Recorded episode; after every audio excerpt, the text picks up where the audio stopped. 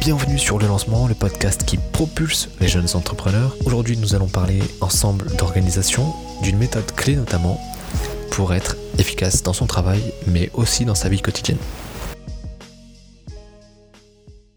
Une fois qu'on dispose de toutes les autorisations pour démarrer notre activité, eh bien, euh, ça peut engendrer un milliard d'idées. On, peut avoir vite l'impression d'avoir tellement de choses à faire pour, arriver au, top euh, que, eh bien, ça peut vite rendre en ébullition notre, petit cerveau de nouvel entrepreneur, ou gros cerveau, ça dépend de chacun. Et en fait, rares sont les personnes vraiment à l'aise avec cette multitude d'idées. Beaucoup ne savent ni quand, ni comment les traiter. Et du coup, si toi aussi tu te sens bloqué, euh, la suite peut, je pense, t'intéresser. Il y a quelques jours, j'ai fait un article de blog que je ne ferai pas sous forme de podcast euh, parce que je trouve le format un peu inintéressant. Euh, qui parlait donc de la création de sa micro-entreprise, du chemin le plus court pour créer sa micro-entreprise. Et lorsque l'on a enfin la possibilité de pouvoir travailler pour soi, pour sa micro-entreprise, son entreprise finalement, euh, je crois qu'il est important de savoir comment s'organiser pour éviter de perdre trop de temps au début. Et donc j'ai lu un livre, un livre qui notamment parle d'organisation. Donc tu l'as compris, aujourd'hui je vais te parler d'organisation, euh, celle de ton travail, celle de tes journées, et aussi plus largement euh, celle de ton environnement de vie. Alors, comme tu peux le remarquer là, je suis en train de te tutoyer. Et la raison est toute simple, j'ai juste pas envie de créer une distance inutile entre toi et moi. Ça veut pas dire que je ne te respecte pas, en fait, loin de là, même je te respecte à 500, 600, 1000% si tu veux. Mais je me dis que si c'est moi, euh, donc l'auteur du podcast, qui, du, blog, et qui commence à mettre de la distance avec ses auditeurs, ses lecteurs, euh, ben, tu n'oseras pas me reprendre ou me poser des questions sur ce que je dis dans les articles, dans les podcasts, et je crois que bah, c'est la pire des choses parce que justement, j'aime ben, si je veux un retour, quelque chose de constructif en tout cas, eh bien, il faut que tu participes et donc il faut que tu te sentes libre de participer. Donc, sens-toi libre de participer, vraiment. Euh, bref, parlons donc du sujet aussi vaste qu'intéressant. Donc, comme je te disais, il y a quelques jours, je disais pas un livre, mais un résumé du livre de David Allen qui s'intitule S'organiser pour réussir la méthode, la méthode Getting Things Done ou l'art de l'efficacité sans le stress. C'est un titre trop long pour en parler comme ça, pour le lire en tout cas.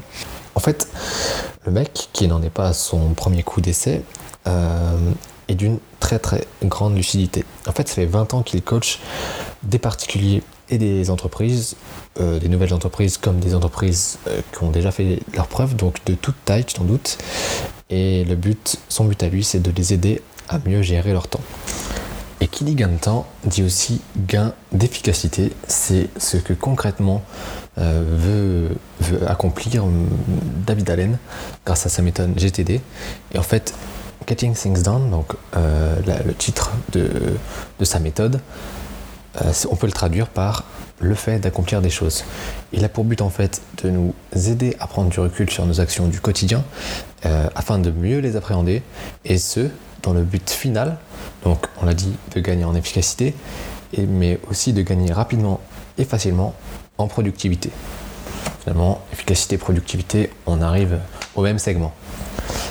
Alors tout ça se passe en cinq étapes, c'est un programme. Euh, d'abord, libérer notre esprit des tâches qui l'accaparent, ensuite identifier les actions que contiennent ces tâches, distiller ses projets, examiner régulièrement nos tâches et le faire vraiment. Pour faire encore plus simple, David Allen il nous dit qu'on accumule beaucoup trop d'idées et de tâches dans notre cerveau. Voilà. L'idée principale de sa méthode, c'est celle-ci, il essaye de résoudre ce problème. Et selon lui, c'est notamment cette accumulation euh, d'idées et de tâches qui nous empêche d'agir efficacement. Sa solution, donc, c'est d'externaliser tout ce flux de pensée. Étape 1, libérer notre esprit des tâches qui l'accaparent. Pour ce faire, en fait, la solution de David Allen, elle consiste à ne choisir qu'un seul unique support. Donc tu choisis un, carnet de notes, un agenda, Evernote si tu veux, Word ou une autre application comme Google Keep, et tu notes toutes tes tâches, qu'elles soient autant personnelles que professionnelles. Étape 2, identifier les actions que contiennent ces tâches. La question à se poser c'est, est-ce que la tâche à laquelle on pense nécessite une action? Si la réponse est non, eh bien l'action à faire est toute bête, tu supprimes ou tu effaces la tâche. Donc, euh, si tu as la possibilité de le faire, tu la supprimes de ton cerveau, mais souvent c'est difficile, c'est pour ça qu'on a tous penser. Alors, euh, ce que je te conseille de faire, c'est la noter dans tes tâches et tout de suite tu la barres. Comme ça, c'était comme pour ton cerveau, tu l'as écrite, donc du coup, tu l'as euh, externalisé de ton flux de pensée. Et en plus, le fait de la barrer, ça veut dire consciemment que, et inconsciemment aussi, que tu l'as terminé. Si la réponse à la question est-ce que la tâche nécessite une action est oui, alors l'autre question à se poser c'est est-ce que l'action te prend deux minutes à faire? Si oui, c'est très simple, tu l'as fait, tu l'as fait tout de suite. Sinon, eh bien, tu l'ajoutes à ta liste si c'est pas déjà fait. Étape 3, distiller ses projets. Un projet, selon David Allen, c'est une tâche qui contient plusieurs actions. Donc le but, c'est de lister ses actions. Allen, lui, il estime qu'il faut laisser la vie quotidienne prioriser nos tâches. Il ne faut surtout pas s'en occuper. D'ailleurs, David Allen pense que notre cerveau est capable lui-même, sans notre intervention, sans notre réflexion, de prioriser les tâches à faire euh, en fonction de la situation du moment, de notre vie quotidienne, de nos pressions euh, extérieures, etc. Étape 4, examiner régulièrement nos tâches. Donc, au minimum une fois par semaine, selon David Allen, il faut constater fièrement l'état d'avancement de notre liste de tâches et enfin ajouter les nouvelles tâches accumulées dans notre cerveau dans notre liste. En fait, il s'agit là d'une étape décisive dans l'application de la méthode. Si votre cerveau sait que votre liste n'est pas à jour, eh bien, il affirme que vous cesserez progressivement de vous y tenir. Et en fait, ce qu'il faut comprendre, c'est que plus tu fais cette étape 4, d'examiner régulièrement tes tâches, eh, plus mieux tu travailles en fait. Meilleur tu es en organisation, meilleur tu es en efficacité.